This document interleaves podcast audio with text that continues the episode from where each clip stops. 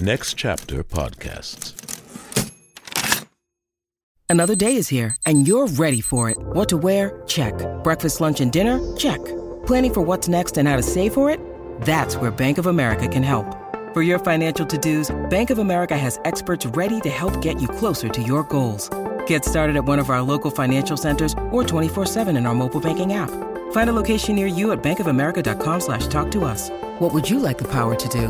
Mobile banking requires downloading the app and is only available for select devices. Message and data rates may apply. Bank of America and a member FDIC. When you need mealtime inspiration, it's worth shopping Kroger, where you'll find over 30,000 mouthwatering choices that excite your inner foodie. And no matter what tasty choice you make, you'll enjoy our everyday low prices, plus extra ways to save, like digital coupons worth over $600 each week. You can also save up to $1 off per gallon at the pump with fuel points. More savings and more inspiring flavors make shopping Kroger worth it every time. Kroger, fresh for everyone. Fuel restrictions apply. Hi, I'm Michael Goodfriend, executive producer of the Play On podcast series at Next Chapter Podcasts. Aditi Brennan Kapil is a television and theater writer, director, and actor based in Los Angeles. Her recent television projects include Away on Netflix and American Gods on Starz. Her play Orange premiered at South Coast Repertory Theater. Imogen Says Nothing made its premiere at Yale Repertory Theater.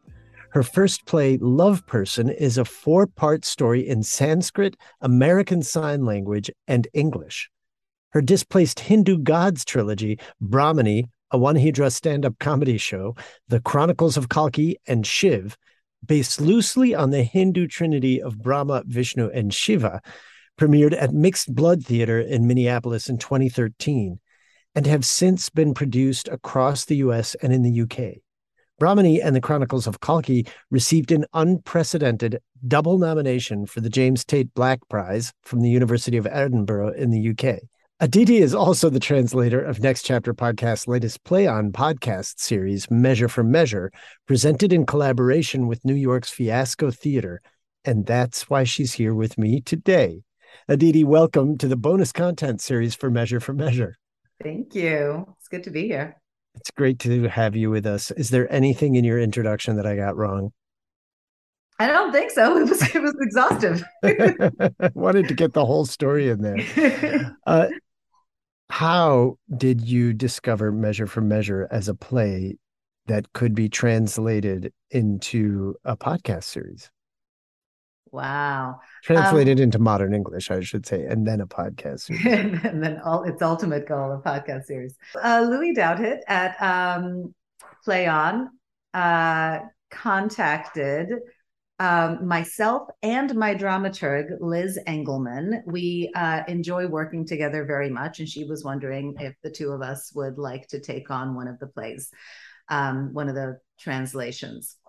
And she had a list of I, I, I, can't remember how many remained. There, there were quite a few. There, the, like some of them were taken, um, but uh, there were at least 15, 16, 17, something like that, still on the list, available for for grabbing. Um, and uh, Liz and I took a look at the list, and I mean, first off, I actually kind of loved the concept of it. I grew up in um, other countries a large portion of my upbringing was in Sweden. So the idea of um, Shakespeare in translation is not. Um, I didn't have the visceral reaction in opposition to it that a lot of people did. I was like, well, that's how I saw Shakespeare once upon a time. And uh, Shakespeare in other countries is wildly popular, I think partly because people also understand it like a little more. Um, but uh, and also I love Shakespeare. I come from acting um, and directing, and um, I, as an actor, I love Shakespeare. I love tangling with verse. I love the layers. I love the scope. I love the kind of fearlessness of his storytelling. Um, and the poetics of it. So we took a look at the list, and um, I think I was like, Cymbeline, maybe. Um, but Liz was like, no, measure for measure. I love measure for measure. And I didn't quite remember measure for measure. Um, so I reread it. Um, and then I remembered why I didn't remember Measure for Measure. And it's because I had in my head all of these sort of tropes from the age of melodrama about what Measure for Measure was. Uh, a lot of mustache twirling, virginity threatening business, um, which I think I didn't. Um, it wasn't. It wasn't to me the most compelling of Shakespeare plays. It just seemed a little bit like, okay, sure that's melodramatic. Um, but then I reread it because Liz felt so strongly about it, and I trust Liz so much.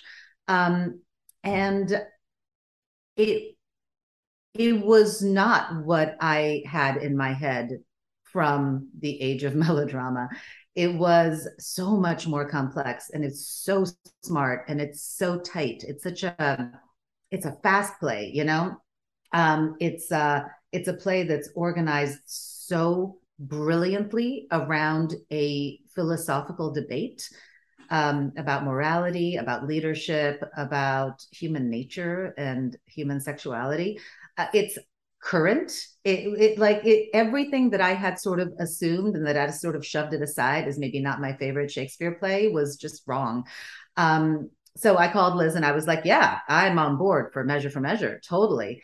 Um, um, so that's how I made my way to the play on version of it. Then then ensued uh, three plus years of agonizing over every syllable, um, and making sure we understood the play as profoundly as uh, we felt we needed to in order to honestly translate it and truthfully translate it and translate it for a contemporary audience in a way that fully respects the craft. I mean, the, this the master craftsman who created it for his contemporary audience. Um, that respects the comedy, that respects the the intellectual rigor of the debates embedded in it. Um, and then we completed our task, and you guys uh, said, Hey, let's make a podcast. And then came another layer of adaptation, which has actually been fascinating. Um, and it was really, really like uh, a delight and my good fortune to be able to uh, rope in Fiasco Theater because we have had a sort of we're on opposite coasts but we've had um, kind of a creative conversation ever since they um, uh, did a workshop production of my play imogen says nothing which is also a Shakespearean riff because I do enjoy Shakespeare. Um, and uh, I, I enjoy them. I enjoy their actor centric way of working. So um, the fact that they were willing to come on board and Jesse was willing to direct it is just like the best. That makes me super happy. And I think that brings us up to date. Most definitely. I love the uh, fact, the way that you described how Shakespeare is received in other places where English is not spoken or is not everybody's first language. Was it your first language, English? It's my third. What were the first two? Um, I was uh, so I'm half Bulgarian. I'm Bulgarian on my mother's side, Indian on my father's side, and I grew up in Sweden because that's where my parents immigrated to.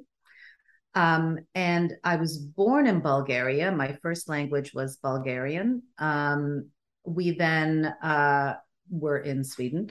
Um, and I went to Swedish kindergarten, and my second language was Swedish. Um, and then very early, um, my parents sent me to the International School of Stockholm, where um, English was the language of um, use. Um, so I learned English third, but I was very young. So it's not like, you know, I learned it as an adult or anything. I, I learned English at age six. This is Michael Goodfriend, executive producer of the Play On podcast series. I hope you're enjoying this conversation with the creatives behind the scenes. To listen to the full interview, join the Play On supporting cast for just $5 a month, which by the time you hear this might be less than you'll pay for a gallon of gas. You'll get in depth interviews featuring some of the most brilliant artists working today. You'll also enjoy ad free episodes of the Play On podcast series. Subscribe today for $5 a month. Join the cast. Go to ncpodcast.com and sign up today.